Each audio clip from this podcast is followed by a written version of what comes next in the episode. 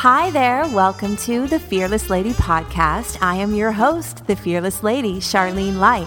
When I turned forty, I decided to create a really fun challenge for myself by stepping into my fears forty different ways. I tackled fears around aging, going after my dreams, and even finding true love. This podcast is about that journey and how it transformed my life and how you can start looking at your fear as an invitation to step into your worth, invite more freedom, joy, and fun back into your life. Life can be an adventure. Live the life of your dreams. Well, hello, everyone. Welcome back to another episode of the Fearless Lady podcast. I am so happy that you're here.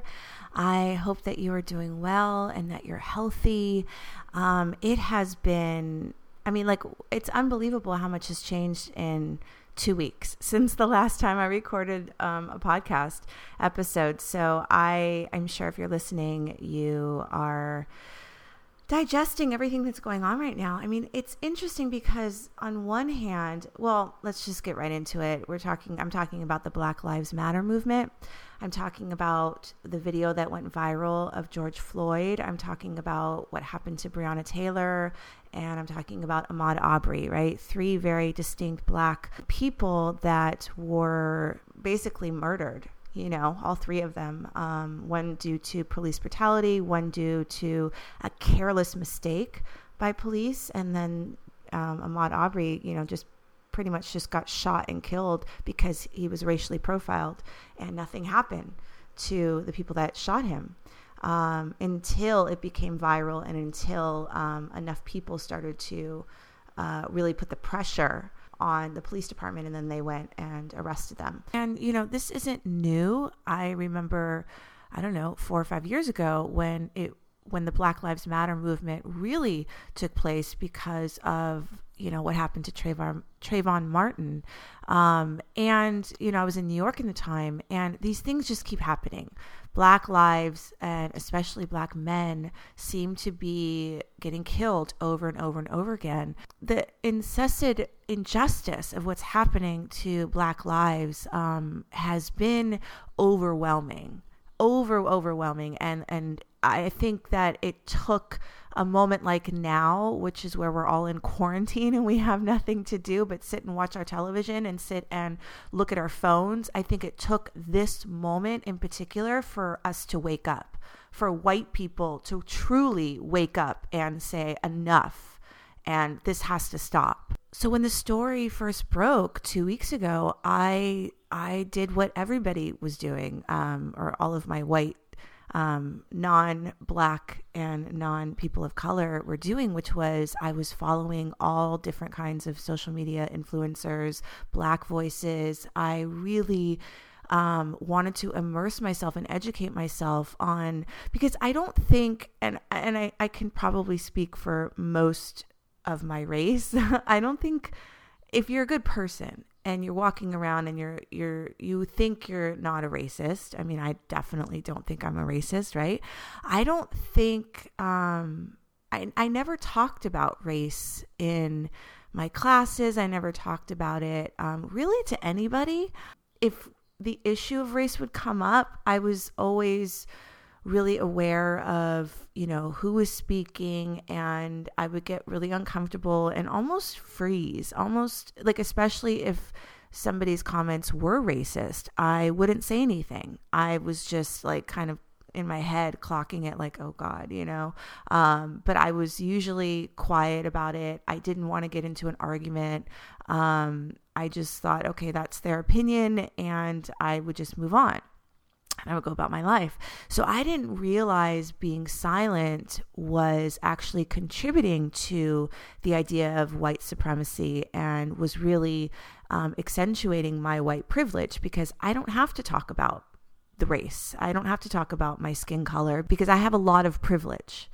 And so when this all broke two weeks ago, it was like, whoa, you mean I, me not saying something is contributing to um, racism. So that was like the first wake up call for me. And I think like so many of my friends. And so that's why I was just like, oh my God, I need to, I want to change. I want to, I want to say something. So I put out a post about it and I started to download books and um, I joined, I'm actually joining or I've already had two sessions, a virtual book club with other of my white friends, and we're all reading this book called Mindful of Race. I downloaded How to Be an Anti-Racist. I downloaded Me and My White Supremacy, and I'm just really trying to educate myself as much as I can on the on how much privilege I have and what I can do with it that's positive, that can change and flip this idea that it's not, I don't want Black lives to, I don't want people to be killing Black lives. I don't want what's going on in our system to keep happening. And if there's a way that I can change it, then I'm going to do everything in my power to change it. And I, I think that, I think that's why this time is a really beautiful time, because so many of us are really being woken up to how much we're involved in this system of keeping everything the way that it is. And and in fact, it's this is how the system was initially created, to keep certain people down, which is the Black community, people of color, and to keep white privilege, white supremacy alive. And I didn't know that. You know, that's not something that they taught us in school. That's not something that we ever talked about. Um, so this has been a huge, huge eye-opener. Um, not just for me, but for the world, really. And then to see all of these incredible protests happening all over the world and continually happening. I went to the very first one. So there was one on the first Saturday after the news broke um, with George Floyd's video. That was really the thing that set us all off, because that was just like, you're witnessing, you are witnessing a murder. And I think it just was like enough. Like everybody was just like, this cannot happen. This has to stop. And what can I do about it? So the first thing I did was I went to the protest here in Los Angeles. And I have to say that I, I definitely was a little, you know, mindful of not getting inside the, the whole um, protest, because I was by myself and because we're going through this pandemic and I wanted to be careful. But when I was there, I was very, very conscious and, and very pleased to see everybody wearing masks and people were peaceful. And it wasn't until later that evening when the, you know, the riots and the, and the looting and all of those things started to happen. And um, I was watching it on the news, and then there was, you know, curfews where we weren't allowed to leave or go anywhere after six p.m. I mean, it was crazy. It was crazy. I, I've never lived during a time like this. But as, you know, the, the following week, which is like this week, as this week started to unfold, I started to get really um, hopeful again, in that it's, I'm really seeing such a, a huge difference in, in even what, you know, the late night talk shows are talking about, and bringing so many powerful Black voices to the forefront, and people on social media sharing, you know, white women sharing their platforms and amplifying Black voices. And it just feels like we're really in a, a positive momentum. At least, you know, I'm, I'm a hopeful person. I am an optimist. So I'm always going to, you know, raise my hand and my fist and say that, yes, we can do this. We can make a change. This can be a moment for us, you know, and not just a moment, but a movement. Like, let's create this revolution where this stops happening. Let's make real, positive, long-lasting change. You know, I will always be um, somebody that's going to believe that, you know, and, and I think that's That's part of my D N A. That's what makes me who I am. That's why my last name is Light, you know, because I will always, I will always find the light. And I, I'm, I am hopeful, and I'm doing as much as I possibly can. You know, I even joined Insight L A, which is a Buddhist center um, here in Los Angeles. They had a virtual event um, on how to be an anti-racist, and there were three hundred people in this Zoom call. I mean, it was so incredible. And even they said, you know, we've held these in the past, and sometimes we've had to cancel them because we didn't have enough people signed up. So the fact that three hundred people signed up right now, and that, you know, the bestseller, um, on the bestseller book list right now are How to Be an Anti-Racist and um, White Fragility, and all of these books on teaching white people um, about their privilege and what we can do about it and how we can change it. Um, it, to me, that's really hopeful. And, and I, I just, it isn't just a, you know, two week thing, and then I'm going to go back to, you know, original programming or something. This is a life. This is my life's work now. I am so committed because, you know, it starts, and everybody says this, it starts with our personal relationships and the people that we're close to. And for me, I, I have a lot of different opinions in my family and certain people, and I want to be able to sit across from people that have a completely different opinion about this than me and be able to hold space for them, and to be able to also articulate my point of view in a way that they maybe can understand or find compassion. And that's when real change will happen. It's not about yelling at people, you know, telling them you're wrong, because they're doing the same thing to me. It's about coming from a place of wanting to understand the other person, wanting to understand their point of view. And this is true in everything. You know, this is true in everything. We're not going to We're not going to change anybody's mind if we come at it from an angle that you're wrong. And even though we may believe that, there has to be space for understanding where this person is coming from, understanding how they got their view. And then we can implement implement real change by really um, starting with educating um, from a very young age, you know, in grade school, in junior high, talking about race, talking about privilege, what that looks like, what that feels like, um, you know, really the whole idea of defunding. I mean, I know I'm going on a whole soapbox right now, but it's just, you know, you're listening to this, and part of being fearless is really speaking my mind and sharing my point of view. So I do think that this is really important. And I think that if we can really create lasting change, we have to start talking about these issues, and we have to start talking about them with children and in our families. For me, it's about being a compassionate human being and coming from a space of wanting to learn and wanting to understand other people's point of view so that I can hopefully be the catalyst to change. Um, Because again, I don't think we're getting anywhere by just pointing fingers, you know? And so that's, that's my, that's my, and it's not even two cents. That's my freaking one hundred dollar bill on this whole topic. Um, so I would love to hear your, your opinion about it. So yeah, let's, let's go ahead and switch gears into my fearless journey right now. This is day twenty-three, try on wedding dresses, even though I'm single. I just have to preface by saying I had written this down as one of the things that I wanted to do, but I didn't know at what point I was going to do it. I didn't know if, like, I remember Google searching, you know, wedding dress single. Like, I wanted to see if other people had done this before. And what I had, what I had gotten was a lot of women Um, who did do this ended up lying about, you know, why they were there. They were saying they were getting married, um, and that's how they got in, and that's how they tried the dress on, and then what, yada, yada, yada. But my thing was like, I don't want to lie. I really was very clear on, I want to be able to walk into a bridal store and just say, I want to try on a wedding dress. Like, why is that only reserved for people that are getting married, you know? Um, so this is what happened. So there was a David's Bridal. I'll never, I mean, it's still there probably, over in the twenties on sixth Avenue in, in Manhattan. And I remember passing, passing by it. And, uh, I thought, you know, I'm just going to walk in.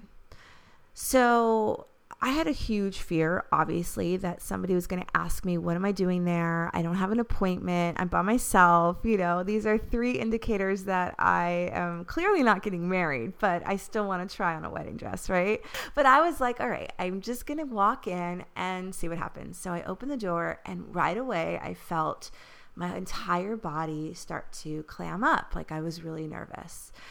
And then I'm like, all right, I'm just going to kind of browse and not say anything. I had I saw that there was a woman at the front who was like taking appointments and things like that, but I just kind of ignored her, walked around her, and just started to kind of browse. And I was looking through different dresses, seeing how much they were, yada, yada, yada. And I'm sure, you know, because really we're all energy, right? All of us are energy. And I'm sure you can pick up and sense that my energy was like, nobody look at me. I, I wanted to be invisible. I didn't want anyone to come up to me and ask me, you know, if I needed help. I just wanted to be able to do this on my own. So I was like trying to hide, you know, and it occurred to me as I was looking through the dresses, and I was like, you know, do I even want to wear white?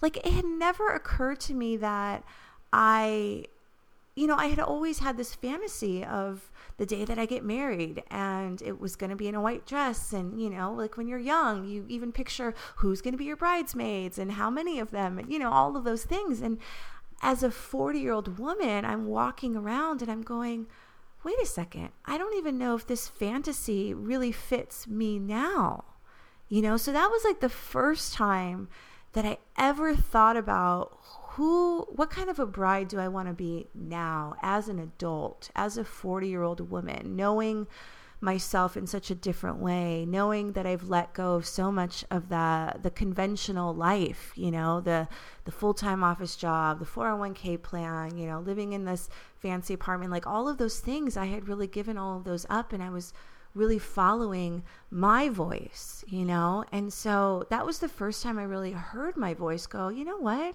Do you even want to wear white? You know, like maybe you want to wear a pantsuit.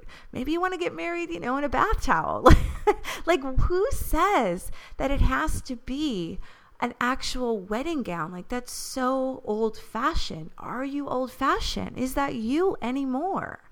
And anyways, um, so I'm having all of these thoughts, and then somebody comes up to me and was like, excuse me, can I help you? And I was like, oh, no, I'm just kind of browsing. Or I think they asked if I had an appointment, and I said no. And then they're like, okay, well, let us know if you need help or whatever.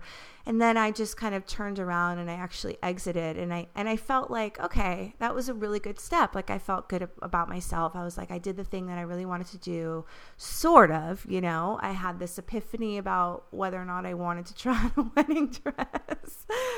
And then I let it go. So I thought, I actually wasn't going to post about it because I didn't go through with it, number one. And number two, I didn't think, well, the outcome wasn't that revolutionary. This is what I thought in my head. So I'm just not going to even post about it. it. It'll just be one of those that I don't talk about, you know. And then I was at a fourth of July party, and I was talking to my friend, and I told her what I did. And she was like, you know what? You should actually write about it. And I thought, really? She's like, yeah. And I was like, huh.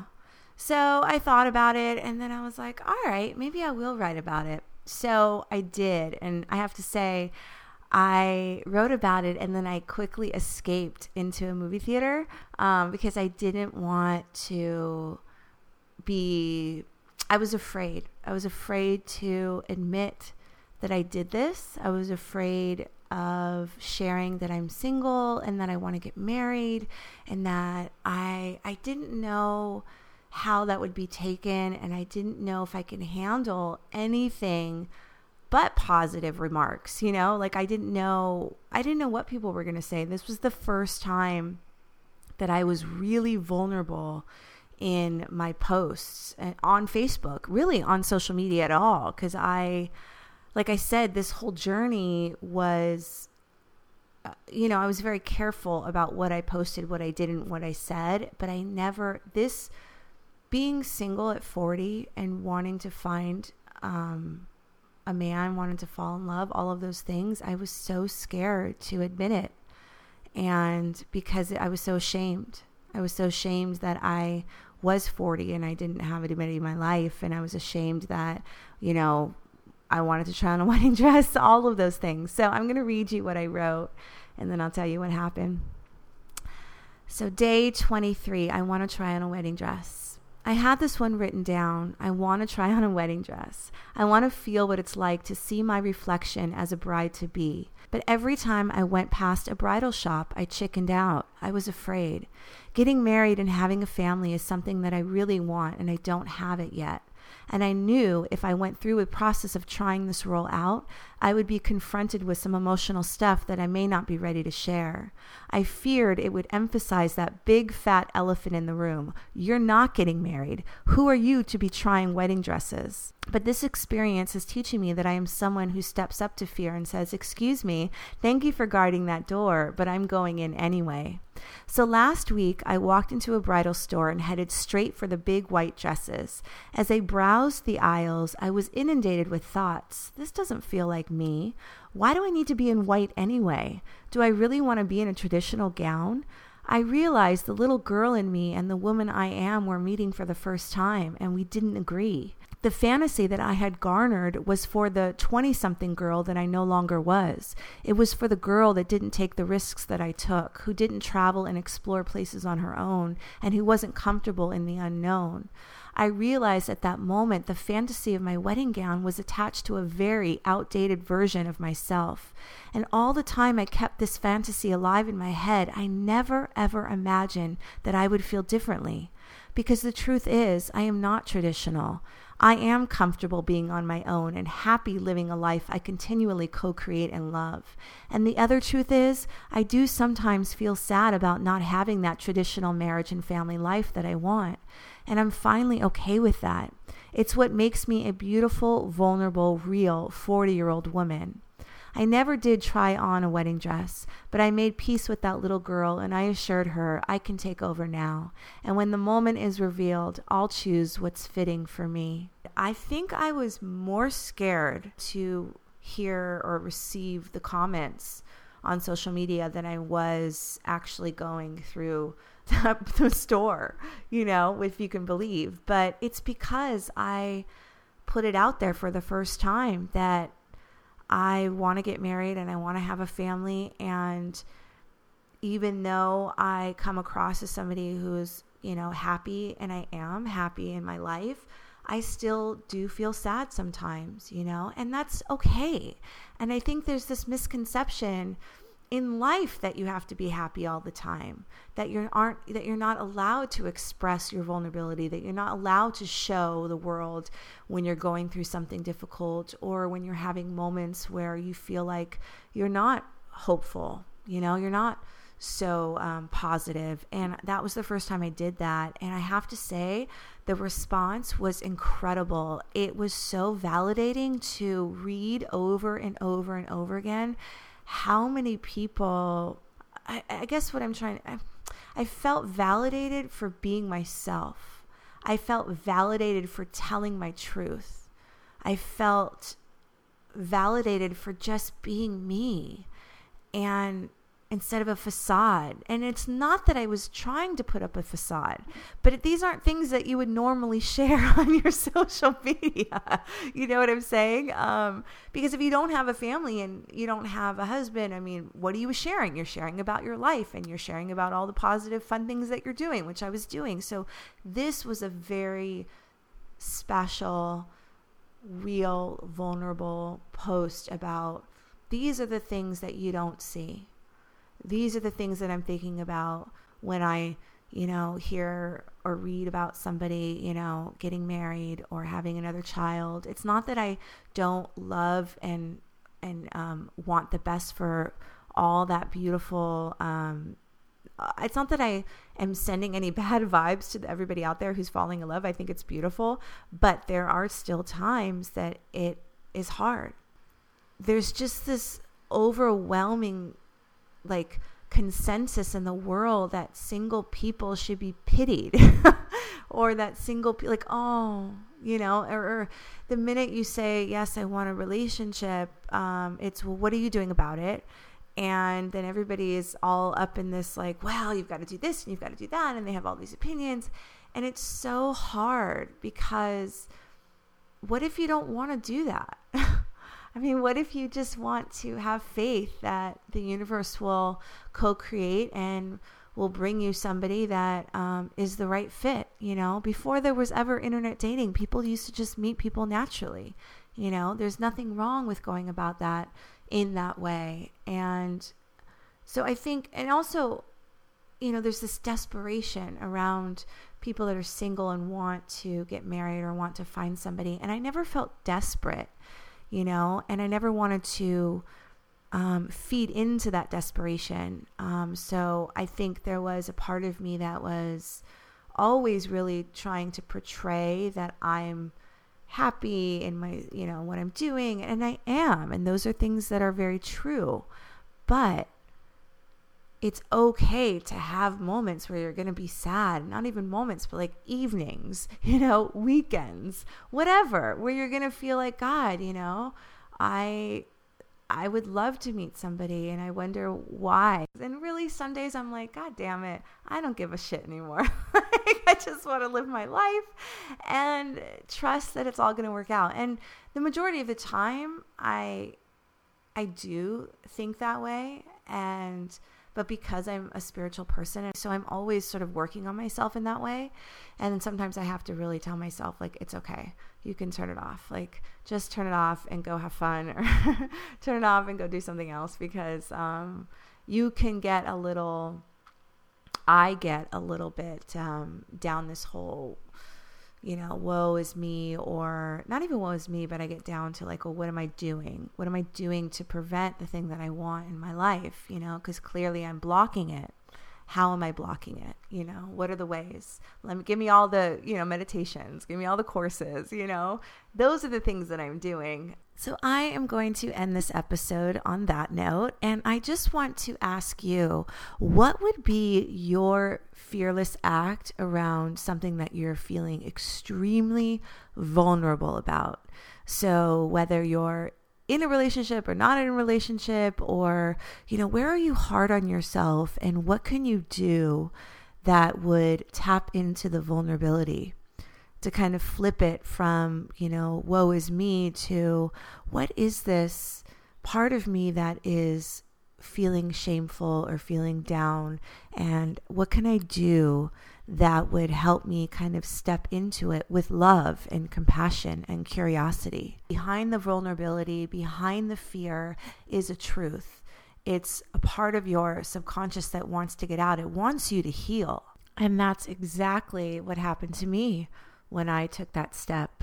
And not only that, but it released the shame and the stigma around being single, and it felt so empowering to just speak my truth. Have a beautiful rest of your week, and I will leave you with an acoustic version of my song, Feels Like Love. Take care.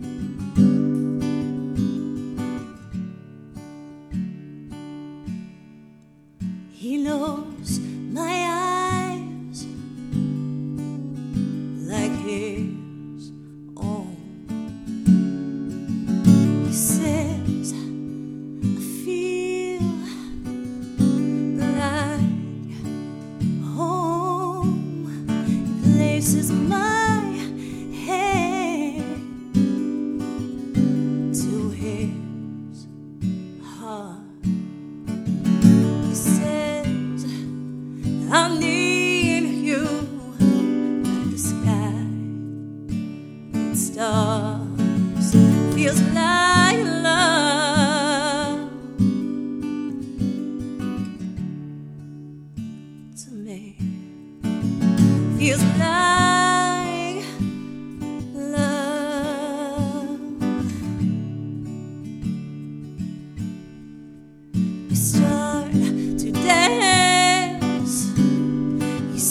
Arbery.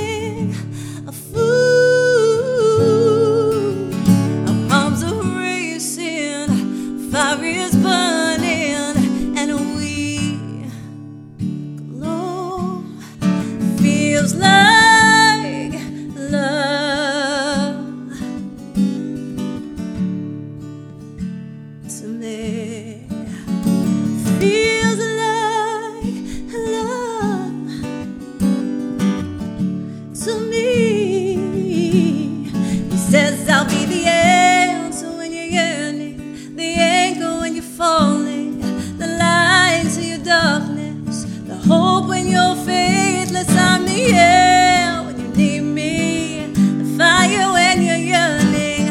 Holding on, I'll stay strong, and it feels like I'm the air when you need me, the fire when you're yearning, holding on, I'll stay strong, and it feels like love. It feels, feels, feels.